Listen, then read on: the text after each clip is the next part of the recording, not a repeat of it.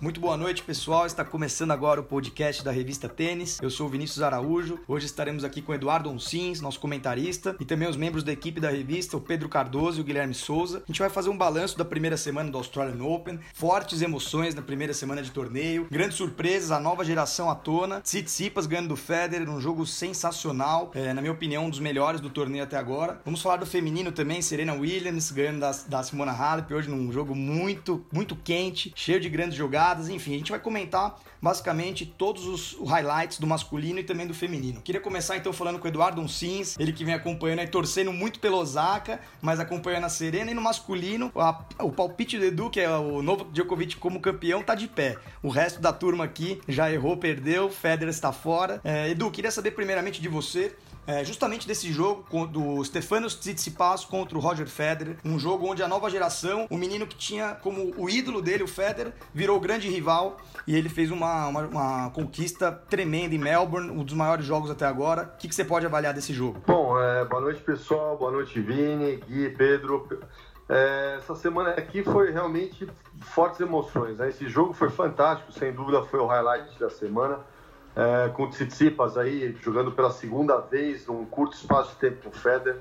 O Tsitsipas é um jogador extremamente inteligente, observador, ele é muito completo, ele se espelha demais no Federer.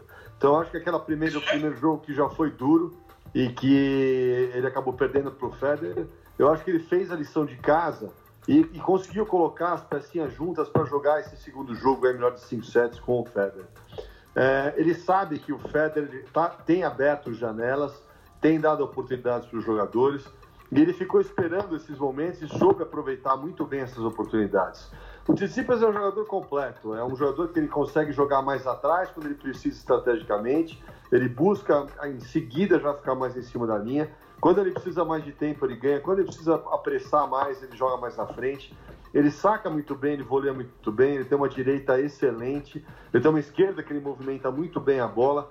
E principalmente nesse jogo com o Federer, ele usou demais essas esquerdas fundas cruzadas com o topspin, que incomodavam o Federer e, e, e ajudava ele a buscar a direita. É, o Federer não jogou mal, mas o Federer ele não é o mesmo cara de antes. É ele, ele, tá, ele abre umas brechas. É, parece que, ele, que, ele, que ele, ele, ele, ele, dá, ele, tem uns lapsos assim de pensar um pouquinho e, e às vezes fazer umas jogadas um, um, pouco apuradas, não tem talvez a mesma resiliência que antes. E o, o, o Tsitsipas conseguiu fazer essa leitura e aproveitou muito bem.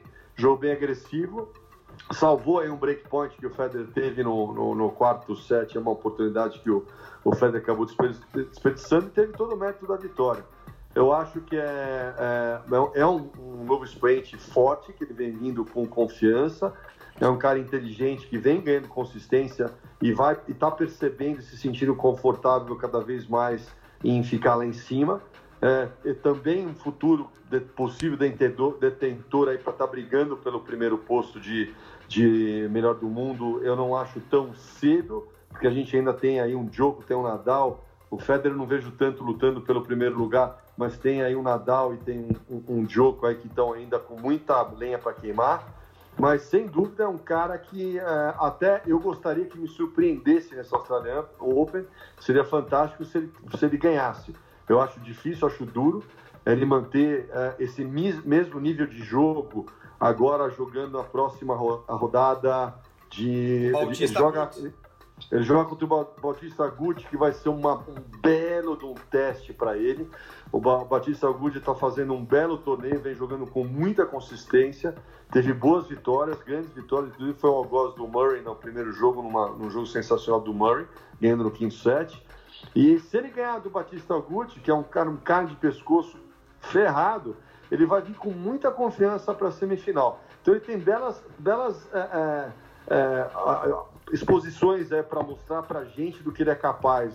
E vai, vai, vai, ser bem interessante. Eu quero esse jogo, o próximo jogo contra o Gucci vai, vai me dizer muita coisa do, do Tsitsipas. Vamos, vamos, vamos acompanhar. Legal, eu concordo plenamente, pessoal. Para quem está acompanhando, esse jogo acontece na madrugada desta terça-feira. E queria saber do Pedro, complementando o que o Edu falou, é, mas comentando também sobre a experiência, né? Então, toda a, a juventude do Tsitsipas agora versus um cara que não é tão badalado, vamos dizer assim, que é o Bautista Guto, mas que vem derrubando grandes jogadores nesse início de temporada, como o Marin Cilic, ganhou do próprio Djokovic em Doha. Então, Pedro, o que, você pode falar sobre o Bautista Guto e também é, dessa, dessa parte da chave? É, pois é, boa noite, Vini, Gui, Edu, todos os nossos ouvintes. É, pois é, o Agut ele tá numa fase realmente 2019 dele invicto ainda, né? E ele tá muito sólido, né? Ele tá errando muito pouco, ele fica ali no fundo de quadra, dentro do estilo dele, mas ele praticamente não erra a bola, não faz erro não forçado. Então vai ser um teste pro Tsitsipas, com certeza, vai precisar sacar bem como ele fez contra o Federer, é, confirmar os games de saque, porque senão o jogo vai complicar bastante, porque é, o, o é muito consistente. Então se você tiver um dia mais irregular, dando alguns pontos de graça, coisa complica contra o, o espanhol, né? E, e eu, assim, e tem aquela questão que a gente até já conversou, né? Um, um jovem como o Tsitsipas consegue uma vitória dessa sobre o Federer, como que ele reage no jogo seguinte, né? A gente já teve alguns casos de meninos que ganham de uma estrela, de um jogador top e acabam dando uma baixada no jogo seguinte. Então, também um pouco de curiosidade para ver como que o Tsitsipas vai levar esse jogo contra o Aguti no, no mental, assim. Bem... Mas acho que é um jogo bem equilibrado. Não, muito bem observado, Pedro, essa questão que realmente acontece. Às vezes o cara derruba um top player e na sequência ele dá um lapso nele e ele acaba não jogando o mesmo nível de tênis e cai. Agora falando de um outro jovem que também está fazendo estrago nesse US Open é o Francis Tiafoe.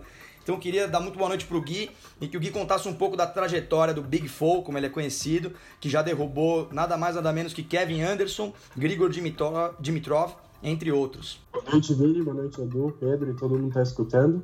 Já foi um jogador americano que, é, particularmente, eu gosto muito dele enquanto pessoa assim, é, e também é um jogador que tem muito talento. É, um ou outro golpe dele que às vezes ele precisa aprimorar, mas nesse Australian Open ele mostrou uma maturidade que antes a gente não tinha visto tanto é, principalmente se manter no jogo com as dificuldades. Eu lembro de algumas edições passadas, né, já no ano é, é, passado, né, no 2018, ele teve um jogo específico que é, comentei aqui que ele estava com a vitória assim na mão, mas acabou perdendo uma, duas bolas e, e, e tendo dificuldade para voltar para o jogo e conseguir a vitória. E não foi o que aconteceu dessa vez. É, ele passou por é, alguns adversários muito duros, né? Eu acho que bem citado por você essa partida específica contra o, o, o Kevin Anderson, que eu coloquei como um dos meus favoritos ao título, porque realmente o Anderson era um cara que vinha com uma consistência enorme, era foi campeão impune, então veio com essa moral, cabeça simples e tal, e o time simplesmente é, não deixou isso abalar ele. Essa pressão, esse, é, essa pressão, digo assim, até é, não tinha, né, essa pressão, porque ia jogar com um cara que era visivelmente favorito, então ele, assim, deixou a mão leve, foi bateu né, uma bola atrás da outra e foi ganhar a, a partida de virada, né, então uma coisa que é muito difícil você ganhar do, do Anderson, que é um cara que saca muito bem, e ainda mais de virada, você tem que sair atrás, um Grand Slam, então para um cara de agora 21 anos foi uma vitória muito expressiva, e ali ele já mostrou que realmente ele estava com é, é, a faca nos dentes, assim, querendo vencer é, e, e avançando no torneio. Já foi novamente uma partida extensa, dessa vez de, de quatro sets. Ele foi lá, é, é sets todos muito próximos, né? Um 7-5, depois 7-6, depois 6-7, né? O, o, o Dimitrov descontou e ele finalizou depois em um 7-5. Então mostrou que ele é um cara que está aguerrido, ele tem um físico é, é muito muito forte, assim, é um cara que tem é, bate bem na bola e está numa fase assim é, muito boa no Australian Open. Não esperava isso dele, principalmente porque ele na Hoffman Cup ele perdeu os três jogos. Não pensava que ele ia tão longe. Agora ele realmente mostrou essa resiliência que tá com vontade mesmo e vai para cima do Nadal. Só que até que ponto isso vai ser bom para ele é uma dúvida, né? Porque o Nadal é um cara que sabe justamente jogar no erro do adversário. Mas para quem já ganhou duas partidas, né? Talvez possa pegar esse embalo e seguir na competição. É isso justamente que eu queria saber do Edu. Então, o Edu, a gente vem comentando, né? O Nadal vem muito forte até. Vi que o Edu comentou no Twitter algumas coisas a respeito do Toro. E ele tá atropelando todo mundo, né? Passou pelo é, Deminaur, que foi uma partida sensacional. Né? Acabou com o jovem, não deu chance nenhuma pro, pro Next Gen local, que havia sido campeão em Sydney no último teste antes do Australian Open. E aí o jogo contra o Berdych, realmente, nas oitavas de final, foi surpreendente. Deu 6-0, 6-1, 7-6 e chega agora para esse jogo com o Tiafoe como grande favorito. Então eu queria saber, Edu, qual que é a sua análise sobre o Rafael Nadal? O que, que você pode comentar sobre as performances do Toro Miura em Melbourne? Não, o Nadal é uma coisa impressionante, né? É, o que a gente, que eu sempre falo que para mim ele é o, é o maior coração de campeão que já existiu, talvez em todos os esportes. É um cara que ele vem de lesão, ele entra, você nunca vê ele desanimado, ele dá 150% cada ponto que ele joga. E ele vem mostrando essa, essa capacidade dele de, de reagir, de, de se reinventar, igual a Fênix. Ele volta com tudo e, e, e veio derrubando todo mundo até agora no Australian Open. Contra o Tiafoe, eu não vejo ele, ele, ele ganhando do. Eu não, eu não vejo ele tendo dificuldade de ganhar do Tiafoe. Eu vejo o Tiafoe meio nesse torneio como uma, meio que é, fogo de palha. Ele está jogando bem mas é um cara que vai muito na empolgação, é um cara que se, deixa levar muito pela emoção no jogo. E para jogar contra um cara com a consistência, com a regularidade que o Nadal joga, com todo o poder de fogo que o Nadal joga, você tem que manter uma, uma, um equilíbrio emocional gigantesco. Uh, eu acho que para, eu acho que está tendo um torneio sensacional, ganhou do Anderson, ganhou de Dimitrov. Dimitrov ainda precisa me dizer muito, porque perto do que ele fez ano passado, até agora não, não empolgou. Eu acho a vitória mais significante do Tiafoe, sim, é com o Anderson. E, mas, por um outro lado, também, você jogar com, com cabeça de chave uma primeira rodada é a grande chance de, de ganhar do cara. Se você entra jogando muito bem e o cara não está num dia muito bom. Mas eu não, eu não vejo o Nadal tendo grandes dificuldades para ganhar do Tiafoe, não. Eu acho que o Nadal, na minha visão, ele vai ganhar do Tiafoe em três sets. A não ser que ele tenha alguma lesão que eu estou torcendo para que ele não tenha, o Nadal. É, o Nadal, se tiver bem de saúde, é um, vai ser um, é, tá sendo um cara muito difícil de jogar no, no Aberto da Austrália. Ele sempre jogou bem lá, ele teve vitórias, teve finais e grandes jogos. É um cara que sempre jogou muito bem no Aberto da Austrália. E eu, eu só torço para ele não se lesionar. Eu acho que se ele, se, se ele não se lesionar, esse torneio com certeza vai, vai ficar entre o, o Nadal e, e, e, o Djokovic. É, com certeza. Agora, Edu, Essa é a minha visão do, do Nadal. Só, só, mais um palpite. Vamos supor que o Tsitsipas passe e aí pegue o Nadal. Você acha que esse jogo vai ser diferente do que o jogo foi contra o Federer? Olha, é, é totalmente diferente, né? Porque é, o Nadal ele é muito mais regular na troca de bola, é uma bola que incomoda, porque ela vem carregada de espinha, ela, vai, ela é mais alta. O Tsitsipas é um cara que gosta de, de, de igual o Federer, ele, ele, se espelha demais do Federer. Ele gosta da, da, bola batida na altura da cintura, é onde o jogo dele rende mais. O Nadal é um jogador que incomoda, é difícil de você atacar o Nadal o tempo inteiro. E o jogo do Tsitsipas com o Nadal, o, o Tsitsipas é, não, vai, ele não vai poder ficar, se ele ficar só na troca com o Nadal, o Nadal vai ganhar cada vez mais confiança. Ele vai ter que ir para cima do Nadal o tempo inteiro. E no melhor de cinco sets, você ter que ir para cima do Nadal o tempo inteiro para ganhar, não é qualquer um. Por isso que é assim. Eu escrevi hoje até e, e coloquei no Twitter, o pessoal está me perguntando, muita gente perguntando no Twitter. Eu falo, pô, eu, eu adoraria o, o Tsitsipas me surpreender nesse Alberto da Austrália. Será muito legal ver um cara novo ganhando um grande slam. E o Tsitsipas ele tem um perfil que, ele, que pode acontecer isso. Mas se o Nadal estiver saudável numa eventual semifinal, eu acho muito duro de bater o Nadal numa semifinal de Aberto da Austrália. Muito duro. Não, eu concordo, Edu. Acho que você tem uma visão completamente sensata da campanha que está o Nadal e toda a experiência que ele tem. Né? Agora, passando um pouco para a parte de cima da chave, é, temos Novak Djokovic Kenny Nishikori na primeira quartas de final e Milos Raonic contra Luca Puig. O francês estava meio sumidão, agora voltou jogando muito bem, encontrou o ritmo de jogo, eliminou Borna Corte nas oitavas de final, que era o cabeça 11. Agora um jogo especificamente que daqui a pouco a gente vai falar mais é a grande derrota do Zverev, né? Decepcionou muito. Mas antes disso, vamos comentar um pouquinho sobre a campanha de Novak Djokovic. Então eu queria que o Pedro trouxesse para nós alguns destaques e principalmente o jogo hoje contra o Medvedev que ele, o Djokovic acabou levando a melhor sobre o jovem russo. É, teve alguns momentos de tensão, é, muitas trocas de bola, né, Pedro? Mas foi um jogo que prevaleceu o favoritismo do Sérvio, né? O que, que você pode comentar sobre o Djokovic e se vai ter pedreira ou vai a freguesia vai, vai aparecer nas quartas de final? Pois é, então, é, sobre o jogo de hoje, realmente alguns pontos muito longos, chegou a ter ponto de quase, se não me engano, 50 trocas de bola. O Medvedev acabou optando, até pelo estilo dele, ele deixa a bola cair bastante, ele não foi tão agressivo, é, ficou mais nas trocas. Não errou, mas aí o Djokovic também não errava, então ficavam longas trocas e aí no aspecto físico o Djokovic teve mais força. Chegou no terceiro set, o, o Medvedev acabou pregando um pouco, né? E aí já perdeu precisão e aí o jogo acabou indo pro lado do Djoko. Mas até o segundo set era um jogo muito parelho. Nos dois sets, o Djokovic teve quebra à frente, perdeu a quebra, né? Perdeu o saque, perdeu a vantagem. E aí o jogo ficou ali um 7 a 1 Se o Medvedev aguentasse mais fisicamente, talvez pudesse ter complicado a vida do Djoko. Mas não foi o que aconteceu. Ele acabou perdendo muito rendimento físico a partir do terceiro set, ficou muito dependente só do saque. E aí o Djoko conseguiu facilmente fazer ali 6-3, 6-2 nos dois últimos sets e confirmar a vitória.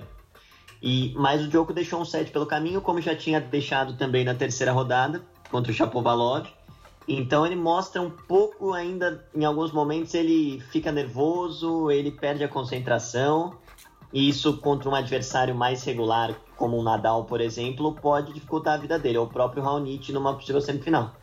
Então o Djoko, eu não, não vi ele ainda aquele Djoko imbatível nesse Australian Open, não. Acho que ele está abrindo algumas portas para os adversários. Se é o Nishikori que vai aproveitar nas quartas, eu acho que não. Porque o Nishikori também não vem brilhando, vem precisando de 5 sets, enfim. Mas um Raonic na semi, eu não sei não. Acho que pode dar jogo. Mas, claro, Djokovic é sempre um candidato forte. O... Antes da gente falar do outro jogo, Edu, só faz um complemento sobre a sua aposta pro campeão, que é o Novak Djokovic. Como que você tá vendo essas, é, essas performances dele? Teve uma vitória boa contra o Chapovalov também. Ele veio aí ganhando dos jovens e tá trilhando o caminho dele basicamente tranquilo, assim, sem correr muitos riscos, né? O que, que você tá achando do Djoko no Australian Open? Olha, eu tenho uma visão um pouco diferente. Eu, eu vejo o Djokovic ele joga conforme ele é exigido. Então, se ele é, se ele é exigido mais, ele vai o nível de jogo. Se ele não é exigido tanto, ele está meio que economizando, jogando o suficiente para ganhar o jogo. Então, é, é, eu acho que com, conforme ele vai pegando mais pedrada, ele vai, ele vai, vai desenvolvendo mais o jogo dele e vai jogando melhor, conforme ele é, conforme ele é, ele é requisitado. Então, eu vejo ele equilibrado, eu vejo ele jogando jogos tranquilo, eu não vejo assim ele entrando em grandes apuros. Eu acho até por essa tranquilidade, até às vezes ele ter perdido um set ou outro, mas sempre dominando o jogo, se a gente vê na média, ele sempre dominando o jogo do jeito que ele quer. Ah, você quer trocar 50 bolas? Vamos trocar 50 bolas, vamos ver até onde você vai. Ah, você vai me complicar um pouquinho? Então eu vou te apurar um pouquinho mais. Eu vejo assim, ele, ele muito tranquilo e ele conta, é, concordo com o Pedro, na capacidade física dele. O Djokovic tem uma vantagem sobre, sobre os outros, que ele é, um, ele é um maratonista na quadra de tênis. Então, é, no caso de ter uma final aí de Nadal e Djokovic, eu acho que vai ser um jogaçaço, como sempre é um jogo incrível entre os dois, podendo pender para qualquer lado. E, mas eu vejo o Djokovic bem, eu não vejo ele tendo dificuldade contra o Nishikori. Eu acho que o Nishikori meio que vem no sufoco aí, tá jogando bem, mas ganhou a, última partida em, em melhor de 5 sets, né? Não foi, foi a penúltima partida que quase que ele rodou, mas é, eu vejo o Djokovic passando. E eu vejo ele muito confiante. É, voltando àquilo que eu falei também, é, eu torço para o Nadal estar tá bem fisicamente, porque a gente pode ter aí toda, toda a chance de ter uma gigante final entre o Djokovic e o Nadal de novo. E você, Gui, como é que você está vendo essa questão da parte da chave, na parte de cima da chave? Novak Djokovic vem super favorito. E o Nishikori vem sofrendo, como o Edu comentou agora. E o Carreno Busta teve uma atitude bem complicada também hoje no jogo dele contra o Nishikori pelas oitavas de final. Então, se você puder comentar um pouquinho desse aspecto, o que, que aconteceu, contar pra galera. O Nishikori é um cara que ele vem sofrendo demais nesse Australian Open, é, mas vem avançando. Ele passou por duas partidas em que chegou a ter dois sets abaixo, né? Então é, sofreu, mas conseguiu avançar é, é, em jogos difíceis, né? Contra o Karlovic, por exemplo, na segunda rodada, ele precisou de 5 sets. O Karlovic a gente sabe que é um, um grande sacador. É, e ele suou e conseguiu vencer. Caiano Busta também, essa partida de, de hoje, cedo, é, você comentou disso, particularmente foi um, um, lance da partida que foi meio estranho, né? O juiz acabou invertendo um ponto é, que seria para o, o, o Carreno Busta e daria uma vantagem maior para ele, isso já no quinto set. E aí o, o Carreno depois saiu perdedor da, da partida e ficou muito nervoso. É, xingou o juiz de, de, algumas palavras que eu vou nem falar aqui, né? para manter o decoro.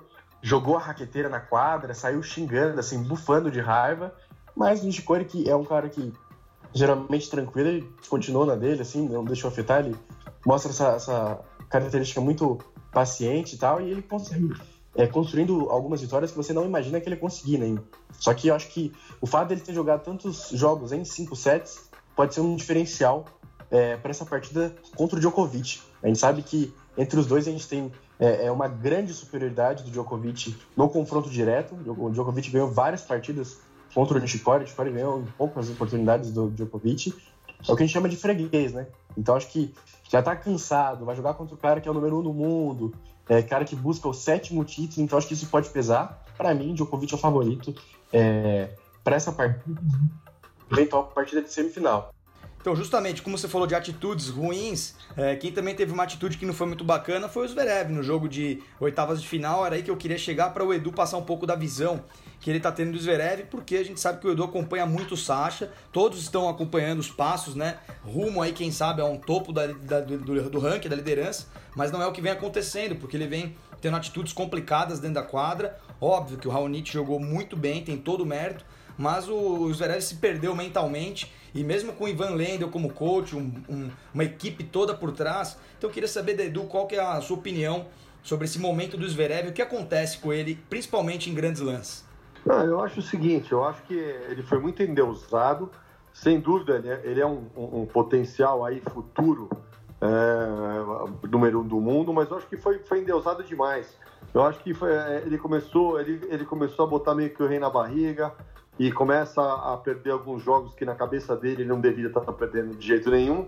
Só que em vez de enfrentar a situação e com profissionalismo, pé no chão, humildade, jogar ponto por ponto, ele, ele começa a, a ter essa, essas atitudes aí ridículas, infantis aí, de espedaçar a raquete no chão, de fazer essas coisas que, que não ajudam para ele em nada.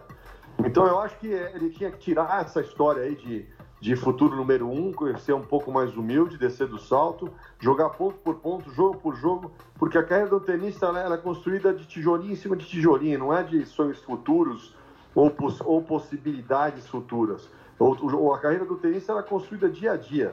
Então é, é, é treino por treino, você tá, não interessa quem está do outro lado, você jogar ponto por ponto. E é o que a gente vê os Zverev, principalmente em umas horas assim mais importantes, onde existe uma pressão maior, no caso desse jogo com a Raonic, ele ter começado mal, você vê que ele, ele, ele meio que não procura uh, desenvolver, ele começa a, a, se irritar com ele mesmo e acaba criando situações que, que, que ficam feias para ele, né? Coisas que não, não, não faz o menor sentido para um tenista que quer ser número um. A gente não vê o Nadal fazer isso, a gente não vê um, um Federer fazendo isso, a gente não vê o Djokovic fazendo isso. Eles são um espelho aí do profissionalismo, atitude, o, o, o, estereótipo do, do, grande campeão, do vencedor, que além do que tem que ser um grande exemplo para os jovens que estão começando, os, os, os, juvenis e tudo mais, para que não imitem um negócio tão é, é, horroroso como, como essa atitude que ele teve lá, né? Não faz o menor sentido isso. Agora, o Raonic é, é, é um cara sempre perigoso, enquadradura com, com o saque fantástico que ele tem, com todo o tamanho que ele tem, ele se movimenta muito bem, ele bem treinado, os golpes dele, principalmente o, o forehand dele de Fudigano machuca muito, e é um cara que joga bem na frente. Então é um cara que pode surpreender qualquer um num bom dia. E o Zverev não teve umidade de, de, de enfrentá-lo tete a tete, jogando todos os pontos, e, e, e, teve uma partida muito ruim, com exceção talvez do terceiro set, começou a criar um pouquinho mais, mas na hora do vamos ver, ele não, não, não reagiu de uma forma é, positiva, né? É complicado. O Zverev vem, vem pisando na bola em alguns momentos, sem tirar o mérito dele, que é o 4 do mundo, e vai subir para 3 do mundo. Já tivemos algumas mudanças no ranking. Roger Federer vai cair para sexto ou sétimo, né? Porque ele defendia os pontos do Australian Open. É, agora, para finalizar aqui o, a parte do masculino, só queria uma rápida análise do Pedro sobre o Luca Puig, que voltou jogando muito bem, conquistou grandes partidas e vem como, assim, o Raonic é grande favorito pelo que vem jogando e pelos tenistas que derrotou, como Kyrgios, Vavrinka, Zverev. Agora, você acha que o Puig pode surpreender, Pedro? Qual que, qual é, qual que é a sua opinião sobre o tênis do francês? É, pois é, é acho poder surpreender pode, claro, mas eu ainda aposto no Raonic. Mas o interessante do Puig é que, como você disse, ele estava um pouco escondido, né? Ele em fevereiro do ano passado ele chegou ao top 10, né? Depois de alguns bons resultados, e depois disso ele acabou caindo bastante, tanto que hoje não está nem entre os 30 do mundo. O rendimento dele no segundo semestre não foi bom. É, E aí agora ele começa o ano muito bem, agora com a, com a Melimo de técnica, né? Não sei até que ponto esse, esse pequeno tempo que eles estão juntos já fez a diferença, mas de qualquer forma ele tá nas quartas de final. Conseguiu ganhar de um, de um Choric que, que é um cara que vinha muito sólido, muito bem, numa crescente desde o ano passado. Então é interessante ver esse novo Pui, talvez, com a, com a Morresmo. É um cara que gosta de ir pra frente, que joga bem na rede, né? Às vezes até pratica o saque voleio. Então é um cara bem completo, mas se eu tivesse que apostar, acho que o Raonic leva nas quartas. Mas o Puyo é bem perigoso, sem dúvida. O... Só saber do Guima, alguns palpitezinhos agora, já que a gente está fora do palpite principal. Se for uma final Djokovic e Raonic, você acha que o Raonic tem tênis para de repente derrubar o Djoko, Gui? O que, que você acha? Acho que a tendência mesmo é o Djokovic pode incomodar, mas sei lá, eu vejo o Raonic ganhando em. Digo, Raonic pode incomodar, mas o Djokovic acho que passa em 4 sets por aí. Se ele conseguir neutralizar o, o saque do, do Raonic, como ele é um dos melhores é, defensores, né, melhores devoluções do circuito, acho que isso pode acontecer, e aí o Djokovic é, tem a tendência a passar, mas não tem como descartar de nenhuma forma o Raonic que sempre incomoda. E você, Edu, você acha que uma provável semifinal entre Djoko e Raonic, Djoko é grande favorito? É, sem dúvida, eu acho muito difícil o Djoko perder é, para o Raonic é, numa melhor de 5 sets. O Djoko tem a melhor resposta de saque do mundo. Ele faz uma leitura muito, muito boa do saque, inclusive com o Raonic, diversas vezes jogando e, e, e, ele tem, tem essa facilidade de ter e, e, e, o talento de ter a melhor resposta aqui do mundo. Eu vejo o, o, o, o assim, favoritismo grande do Djoko numa eventual semifinal com o Raonic, sem dúvida. Pô, é isso aí, pessoal. Então fizemos aí uma análise de todos os resultados praticamente da primeira semana, os grandes tenistas que avançaram para as quartas de final. Então, relembrando, as quartas acontecem nesta terça e quarta-feira. É, nesta terça agora acontece Batista Augusto contra Tsitsipas e Francis Tiafoe contra Rafael Nadal. Na quarta-feira, Novak Djokovic contra Kei Nishikori e Milos Raonic contra Luca Puig. É, fica a grande expectativa para ver se teremos aí uma grande final entre Djoko e Nadal mas tudo pode acontecer. Esse Australian Open está cheio de surpresas. E agora vamos falar do feminino, onde Serena Williams está mostrando todo o seu potencial e sua experiência. Hoje, a Queen, como é conhecida, venceu Simona Halep, número 1 um do mundo, se tornou a tenista mais velha a derrubar uma número 1 um do mundo. E num jogo de 2 sets a 1, um, onde a Halep procurou é, reagir no segundo set, jogou super bem, mas aí no final, nos momentos decisivos, deu Serena jogando super agressiva, jogando assim um tênis fantástico. É, do outro lado também temos ali é, Naomi Osaka jogando muito bem, na verdade elas podem se enfrentar na semifinal. Então fica aí também a grande expectativa por uma reedição da partida que ficou manchada, né, vamos dizer assim, na, na final do US Open. Então voltando para o Edu, Edu, fala a sua análise sobre o momento da Serena e a possível encontro com a Samurai, sua grande querida Osaka. Não, é, sem dúvida a Serena é uma gigante, né? Apesar de eu não gostar da personalidade dela, não gosto das atitudes dela, eu acho ela muito fake. Eu não acho ela uma pessoa sincera nas atitudes, nas coisas que ela faz. Ela, ela se faz sincera desde que tudo esteja a favor dela, né? Se eu tiver contra, ela não aceita. Então, é, mas ela teve um, um, jogo gigante contra a Halle. Eu acho que o jogo contra a Halle, a Serena se movimentando melhor, como ela está se movimentando melhor, é um jogo que favorece, favorece a Serena por ser um jogo batido e mais flat. É, eu acho que aí na, na, briga, na pancadaria de fundo de quadra, a Serena sem dúvida leva muito mais vantagem. E ia ser difícil para a Halle para ganhar da Serena, ela teria que se, se, movimentar muito e mexer muito mais a Serena do que ela conseguiu mexer. Então a Serena sem dúvida tem todo o mérito do, do, desse jogo aí. Numa eventual é, semifinal com a, com a Osaka, eu torço para acontecer esse jogo. Eu tô ser louco para ver esse jogo. Eu vou ficar com a bandeira do Japão na, do lado das minhas costas, torcendo para Osaka. Porque eu acho que ela é uma menina que merece. Ela vem aí num primeiro Grand Slam, depois do, da, da, primeira vitória dela do Grand Slam no US Open. Eu acho que ela tem jogo soprando, ela tem cabeça e emocional muito forte ela vem maturando, ela, ela ganhou alguns jogos com dificuldade, mas isso é importante no torneio de Grand Slam, para que, ela, que ela veja que ela tem reais possibilidades. É, é, é, é, um pouco complicado se você ganha cedo os jogos muito fáceis e de repente você tem que enfrentar um grande jogador. É preferível num Grand Slam, não que você vá ter, por exemplo, o masculino jogar todos os melhores de cinco sets, ou no feminino, caso você ganhe todos os dois sets a zero.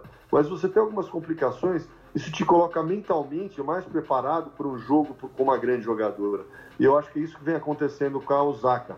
A experiência de ela ter já vencido a Serena na final do US Open, eu acho que é um, é um handicap grande para Osaka, e eu acho que é um tremendo de um grilo, de uma pulga atrás da orelha da Serena, entendeu?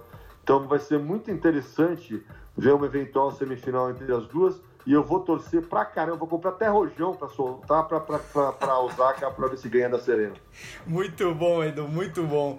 É, eu acho que, assim, tem grandes chances desse jogo acontecer. Serena Williams enfrenta a Carolina Pliskova nas quartas de final e a Naomi Osaka vai encarar a Elina Svitolina, que vem aí também como uma grande favorita, mas sofrendo alguns jogos. É, do outro lado, temos Petra Kvitova contra Ashley Barty. Esse jogo acontece na terça-feira, na parte da manhã aqui no Brasil. E temos a surpresa, né? Pavel Lushenkova, que eliminou a Sloane Stephens, contra Danielle Collins. Esse é o último jogo de quartas de final. A Collins que veio, é, eliminou a Kerber num jogo arrasador 6-0 e 6-2. Então eu queria saber do Gui. Uh, Gui, o que, que você pode falar da Kerber, que era uma grande favorita também? Mas ficou pelo caminho. Danielle Collins foi super agressiva e mudou as caras nesse Australian Open né? e vai encarar mais uma surpresa, uma zebra, que é a Pavlyuchenkova. É, assim como a gente comentou no último programa, a Kerber vinha como favorita para o torneio, né? Ela já foi campeã da Austrália, tinha sido, é, tinha feito uma boa campanha na Hoffman Cup e também jogou bem nas primeiras rodadas. Então eu, particularmente, estranhei bastante desse jogo quando ela perdeu para Danielle Collins, que é uma tenista que vem do tênis universitário, já vinha aparecido é, ano passado, fez um bom jogo, depois acabou caindo, né? John Wells ou Miami, enfim. Retomou e, e, venceu de forma arrasadora a Kerber. E assim, quando você tira uma tenista desse porte, a tendência é você, é, se você tem esse bom controle emocional, continuar, né? Só que a, a, a Rússia que ela vai jogar, a Plavin ela também é, tirou uma favorita, que era o Stephens, um jogo que eu acompanhei. A Stephens saiu na frente e também teve uma certa é, é, vantagem no segundo set antes de, sei lá, dar alguma coisa na cabeça dela e ela não conseguir mais jogar da forma que estava consistente, acertando o saque, errando pouco. Ela errou demais. A, Stephanie foi uma, é, uma queda gigante de rendimento. Então vai ser um jogo de duas azaronas, mas que vieram com, com, com as credenciais de boas partidas que fizeram nessa partida de, de quarta rodada. Só que, né, quem vencer pode jogar com duas das tenistas que eu estou mais gostando de acompanhar nesse começo de ano. A Kvitova, todo mundo sabe como é que é, bate firme na bola, é, é totalmente agressiva e, e, tem um talento enorme. E a Bari, né, a, australiana que é, aproveita muito do, dos slices, tem um jogo mais cadenciado e tem o fator casa, que também pode pesar. Então, essa outra partida de quartos de final define né, é, quem pode jogar com essas duas azaronas. Eu, particularmente, acho que passa a Kvitova e também, no eventual jogo de semifinal, ela também pode passar. Para mim, a Kvitova vem muito forte é, é, nesse Australian Open. Vamos ver é, até onde ela vai chegar. Eu acho que a Kvitova já está na final, essa é a minha opinião. A Bart pode surpreender, eliminou a Sharapova, que também foi algoz da Wozniak, e tem toda a torcida a seu favor, mas a Kvitova muito sólida, e então eu queria que o Edu comentasse um pouco sobre essa tenista, que é super experiente, e a gente vem comentando muito, né, Edu, da Kvitova, a trajetória dela. Ela foi campeã no WTA Premier de Sydney no último teste, antes de Melbourne, e agora tá com tudo, né, nas oitavas de final. É, dizimou a jovem Anissimova, que veio também de bons resultados, foi uma das principais surpresas da chave. Mas a Kvitova, com toda a sua experiência, está muito firme nas quartas de final. Como que você está vendo a trajetória da Kvitova? Olha, a Kvitova é uma jogadora, é, é, é, também uma das minhas favoritas. Junto com a Naomi, ela é a minha outra favorita. Eu sempre comento que eu adoro ver ela jogar. Eu acho que ela estava se perdendo um pouquinho, às vezes, com alguns altos e baixos, mas ela é uma jogadora gigante e alguma coisa ela começou a fazer mais certo a partir do meio do ano passado para frente ela começou a ter mais consistência, ela começou a ter me menos queda de rendimento e ela vem demonstrando isso já no começo do ano. Então, sem dúvida, ela é uma, uma, uma detentora de Grand Slam ela, ela pode ser aí também, eu considero ela uma das favoritas ao título também. É, se ela vier jogando do jeito que ela está jogando, ela é uma, é uma jogadora que machuca, e machuca muito. Ela pega muito na bola, tem muita confiança, ela bate sem medo de ser feliz. Ela melhorou muito a movimentação dela na quadra. Ela joga muito bem na frente, atacando. Ela vem à rede também, quando precisa, saca bem. Então, é, eu acho que tem, tem tudo aí para ela, ela seguir. vamos vou torcer para que ela mantenha essa regularidade, esse caminho bom aí que ela, que ela vem encontrando ultimamente. É isso aí, Kvitova forte candidata ao título em Melbourne. Vamos ver como que ela vai se comportar nos dois próximos jogos e eventualmente uma final que pode, quem sabe, encontrar Serena Williams, que agora vem muito forte também. Queria que o Pedro comentasse para nós, é a aposta do Pedro, ele que comentou que acha que a Serena era campeã desde o início. E tá aí, né, Pedro? Chegou nas quartas. Carolina Pliskova acho que não vai fazer muita frente para Serena não, né? Qual que é a sua opinião sobre a Serena e o que, que, você pode dizer sobre a sua favorita ao título? É, pois é, o meu palpite ele era muito baseado no que eu tinha visto da Serena na Hopman, né?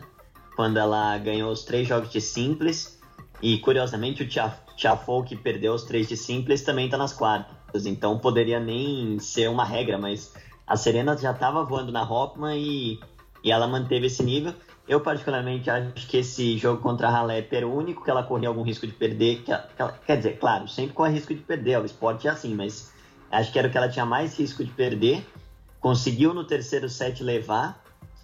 E, bom, eu acho que quanto a Pliskova, não vejo realmente ela, embora esteja jogando muito bem, acho que não vai conseguir incomodar a Serena. Acho que a Osaka na semifinal é, tem mais esse potencial. No, até que ponto vai entrar na cabeça da Serena a final do US Open, né?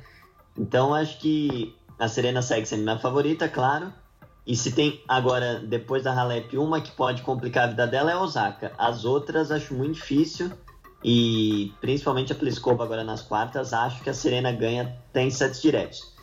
É, mas é o meu palpite, segue sendo a Serena, tá muito bem, os três primeiros jogos atropelou, contra a Halep teve dificuldade natural, número um do mundo, mas tá muito firme a Serena, de, de fato.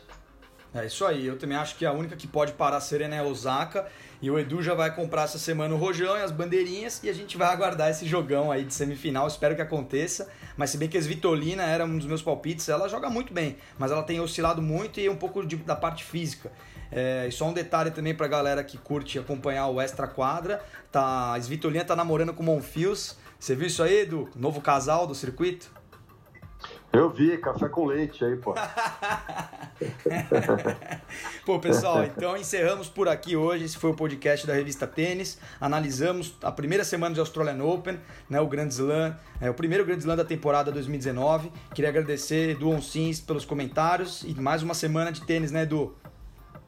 Pô, valeu, pessoal. Essa segunda semana promete muito. É, eu acho que é, é, a nossa paixão aí tá comentando. O programa é uma delícia de fazer. Então, brigadão Gui, brigadão Vini, brigadão Pedro, pessoal que escuta e acompanha a gente. Outra coisa, a, a gente adora perguntas, então, pessoal, façam perguntas, a gente adora é, trocar ideia, responder dúvidas, responder perguntas. Então, vamos ser mais participativo aí, galera. É isso aí, fica a dica. Pessoal que quiser seguir o Edu Onsins no Twitter, arroba Eduardo Onsins. O Edu tá acompanhando, comentando jogos, interagindo com o pessoal, com toda a visão dele sobre o tênis. Então, muito bacana. Valeu, Edu. Semana que vem estamos juntos novamente. Queria deixar um abraço pro Pedro também. Pedro, obrigado pelos comentários. Muito legal a cobertura que a gente está fazendo do Australian Open. Valeu, Vini. Obrigado, Gui, Edu, aí pela participação. Agradeço mais uma vez. A todos os nossos ouvintes, claro, também. E é isso aí. Vamos continuar. Ainda tem uma semana né? Um pouquinho menos de sono, agora quer dizer, um pouquinho mais de sono agora, porque é duro passar cada madrugada acordado, mas a gente consegue pelo tênis, que é maravilhoso. E agora tem uns intervalinhos maiores aí entre os jogos e a gente vai com tudo para esse final de cobertura que ainda tem muita coisa boa. Sem dúvida, Pedro. Valeu. E pessoal, quem quiser seguir o Pedro, ele também tem um Twitter chamado Raquete na Mão. Então é só seguir lá no Twitter. E aí o dele também é Pedro Petrachini com CH. E deixar um forte abraço para o nosso grande Guilherme Souza, mestre das estatísticas, das informações, também fazendo uma cobertura excelente do Australian Open. Valeu, Gui. Valeu, Vini, valeu, Edu. Abraço, Pedro, também, todo mundo que escutou mais um episódio do podcast da revista Tracks. Não esqueça de indicar para os amigos que você possa gostar e vamos sempre todas as semanas conversando muito sobre tech. Até a próxima. Valeu, Gui. Pessoal, sigam o Gui no Twitter, arroba Guigo P. Souza. É isso aí, ficamos por aqui. Última semana de Australian Open, continuamos aí nas madrugadas, nas manhãs, com muito tênis. Fiquem ligados em nossos canais, arroba Revista Tênis. Estaremos juntos na próxima semana. Um ótimo final de Australian Open para todos. Um grande abraço.